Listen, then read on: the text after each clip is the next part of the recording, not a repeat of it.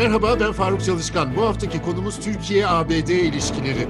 Konuğum Anadolu Ajansı Haber Akademisi Direktörü Bora Bayraktar. Kendisi hem gazeteci hem de uluslararası ilişkiler alanında bir akademisyen.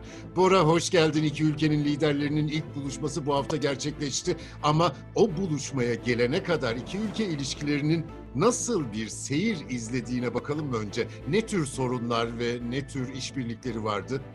Çok teşekkür ediyorum. Gerçekten e, Türk-Amerikan ilişkilerine bakıldığı zaman e, bununla ilgili e, bir tarafta e, beklentiler var, diğer tarafta e, tabii ki gerçekler var.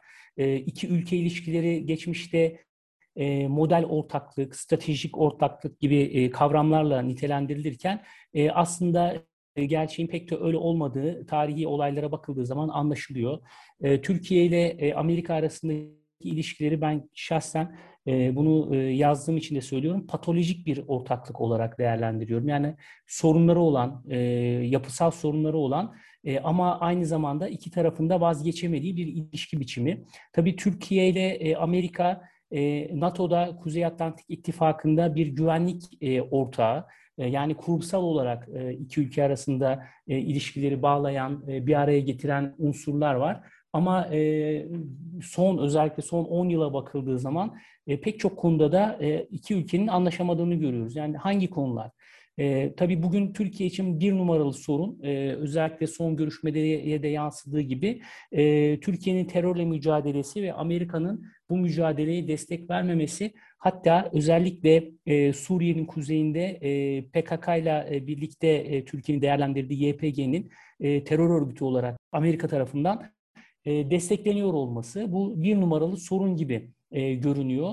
E, Türkiye bu konuda Amerika'dan defalarca şikayetçi oldu. Bu desteğin sona erdirilmesini istedi.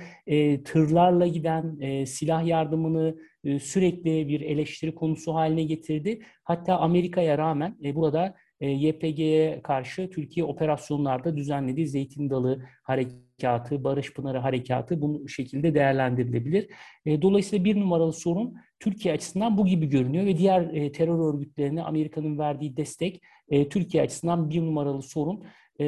İkincisi iki ülke arasında tabii bir S-400 meselesi var. Türkiye biliyorsunuz Suriye Savaşı'ndan ilk yıllarında özellikle e, bir jetinin düşürülmesiyle beraber buradan hava savunma sistemleri istedi NATO'dan. E, Patriot'lar e, biliyorsunuz Türkiye'ye konuşlandırıldı. Fakat Türkiye bunu satın almak istedi, teknoloji transferi istedi. Bununla ilgili Amerikan tarafına mektuplar gönderildi. Bu mektuplar uzun bir süre Obama döneminde karşılıksız bırakıldı ve Türkiye alternatif olarak Rus hava savunma sistemlerine yönelince bu da ikinci büyük kriz olarak Amerika açısından da bir numaralı kriz olarak ortaya çıktı. E, temelde bunlar. Bir de öteden beri e, süre gelen e, soru, e, sorunlar var. E, 24 Nisan'ın e, Ermeni iddialarının e, anıldığı gün olarak Amerika tarafından e, tanınması ve e, soykırım ifadesinin kullanılması Biden tarafından e, bu ciddi bir e, sorun olarak ortaya çıkıyor. Yine e, Doğu Akdeniz'de Türkiye'nin faaliyetleri Amerika açısından e, bir sorun olarak ortaya konulmuş durumda. Türkiye'nin Rusya ile ilişkileri, e, güvenlik alanına da e, yansıyan ilişkileri Amerika açısından bir sorun olarak görülüyor ve sorgulanıyor. Türkiye'nin İsrail-Filistin politikası, bunlar bence ciddi sorun alanları olarak ortaya çıkıyor ve yine Doğu Akdeniz bağlamında Kıbrıs. Buralarda Türkiye ile Amerika anlaşamıyor. Bu da bence bu Biden-Erdoğan zirvesi öncesi patolojik ortaklık dediğimiz yani birbirinden vazgeçemeyen ama birbirinin de aleyhine çalışan zaman zaman birlikte yola devam etmek isteyen ama o yolda sürekli sorunlar yaşayan iki ülkenin e, ittifak ilişkisi. Burada tabii e, Türkiye'nin son dönemde e, yükselen bir güç olarak e, askeri anlamda e, bir değer ortaya koyması. E, bu da tabii Amerika açısından yeni değerlendirmeler yapılmasına e, yol açıyor gibi bir e, hava içerisinde Biden-Erdoğan görüşmesi e, Brüksel'de gerçekleşti. Diye e, belki bir giriş yapabiliriz. Gelelim görüşmeye, Biden'ın Erdoğan'la ilk görüşmesine. Brüksel'deki görüşmeyi nasıl değerlendiriyorsun? Görüşmeden neler çıktı sence? Bence bu görüşmenin e, bu şekilde gerçekleşmiş olması e, önemli. Çünkü e, Amerikan Başkanı Biden'ın seçim kampanyası süresi, e, süresinde ve e, başında özellikle e, Sayın Cumhurbaşkanı aleyhinde yapmış olduğu çıkışlar, e, Türkiye'de iktidarın e, bir şekilde değiştirilmesi yönünde yapmış olduğu değerlendirmeler. Bunlar tabii Türkiye açısından çok ciddi problemdi.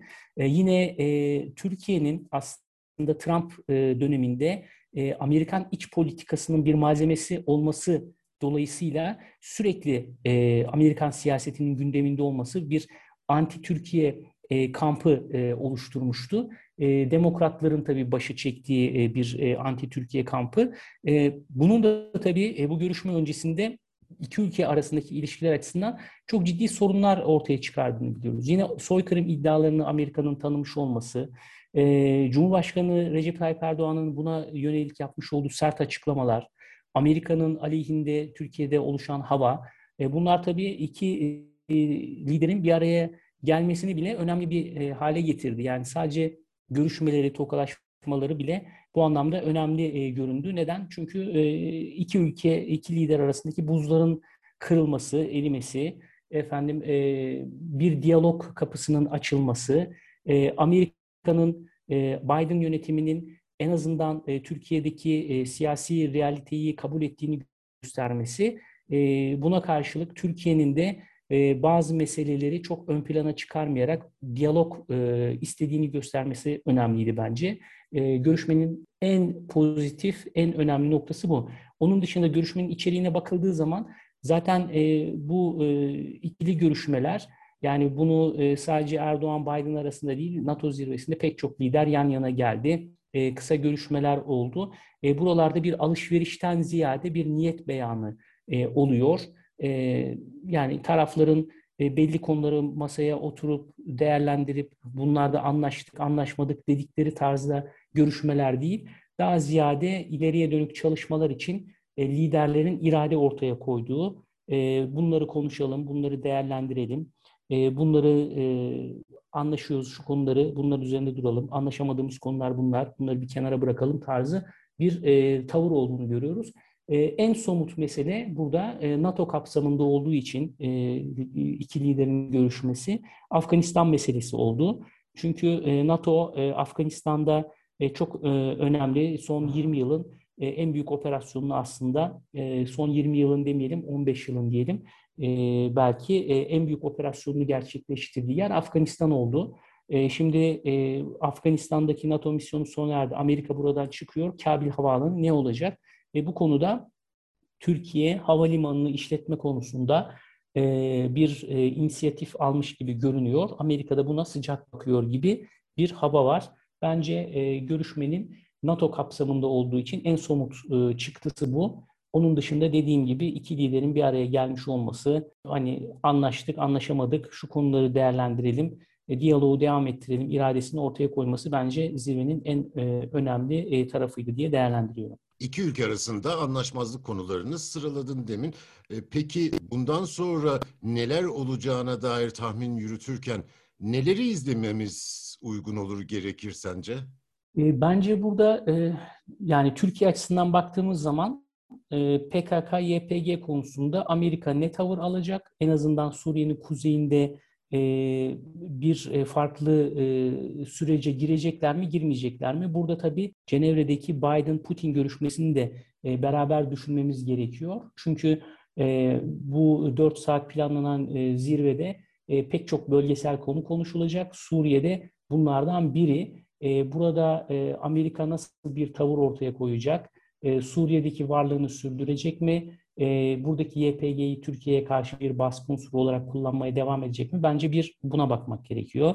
İkincisi e, Amerikan tarafında e, FETÖ ile ilgili olarak bir e, hareket ve inisiyatif alınacak mı? Ben burada e, iade e, noktasında bir hareket olacağını beklemiyorum ama e, bu e, kişilerin faaliyetleri sınırlandırılacak mı, desteklenecek mi? Bu belki gözlemlenebilir terörle mücadele açısından, Türkiye açısından. E, Amerika açısından baktığımız zaman S-400'lerle ilgili olarak Türkiye bir inisiyatif kullanacak mı? E, yani e, bu konuda Türkiye'nin tavrı net görünüyor. Yani biz bunları aldık ve kullanacağız. Ama bunun devamı gelecek mi? Bunlar e, aktive edilecek mi, edilmeyecek mi? Bu noktada e, belki takip edilebilir. Doğu Akdeniz'de Türkiye ile Yunanistan arasında bir diyalog devam ediyor. Amerika bunu destekliyor. E, oradaki gerilimin arttırılması, tırmandırılması noktasında Amerika'nın tavrı e, izlenebilir. E, Ermeni iddiaları noktasında ben e, bir şey olacağını zannetmiyorum. Bu yıllardır Amerika'nın elinde kullandığı bir e, koz olarak duruyordu. Bunu e, bu cephaneyi kullanmış oldu açık söylemek gerekirse Amerika. E, bununla ilgili bir e, hani beklenti ya da yapılacak bir şey olduğunu düşünmüyorum. E, dolayısıyla e, ağırlıklı olarak terörle mücadele ve S-400 konuları bir de belki buna bağlı olarak F-35'ler biliyorsunuz Türkiye'ye yönelik yaptırımlar e, vardı. Bununla ilgili e, Amerika'nın adım atacağını e, gözlemlemeliyiz, atıp atmayacağını gözlemlemeliyiz. E, bu minvalde bir e, değerlendirme yapılabilir. Ben hani çok e, radikal değişimler beklemiyorum. Sadece bu taraflar arasındaki diyaloğun devam etmesinin bile önemli olduğunu düşünüyorum şu gelinen noktadan. Doğu Akdeniz'den iki konu eklesem Kıbrıs'ta Birleşmiş Milletler Genel Sekreterinin e, zorladığı bir müzakere süreci var ama hala çok afaki kaldı. Bir de Libya'daki süreç var. Sanırım Doğu Akdeniz başlığına bunları mutlaka eklemek gerekiyor. Evet, e, burada e, Libya konusu bence Türk-Amerikan ilişkileri açısından pozitif açılım yapılabilecek noktalardan bir tanesi. Çünkü burada yine e, Rusya'nın e, yayılmacı politikası diyeceğim, e, devam ettiği noktalardan biri, alanlardan biri ve Türkiye'nin Rusya'nın yayılmasını durdurduğu alanlardan biri. Burada Türkiye ile Amerika birlikte çalışabilir. Türkiye ile e, Türkiye üzerinden Amerika burada Rusya'yı frenleyip burada bir e, yönetim kurulması, ortamın istikrara kavuşması açısından e, ortak çalışma olabilir. Yani Afganistan e, gibi Libya'da da e, pozitif e, gündem diyor iki lider de e, burada geliştirilebilir. E, Kıbrıs konusunda ise e, böyle bir e, alan olduğunu düşünmüyorum. Çünkü Türkiye e, yeni bir vizyon ortaya koydu ve Birleşmiş Milletler'in kabul ettiği e, iki bölgeli, iki devletli federasyon fikrinden uzaklaştığını açıkça ortaya koydu. Türkiye iki devletli çözüm diyor.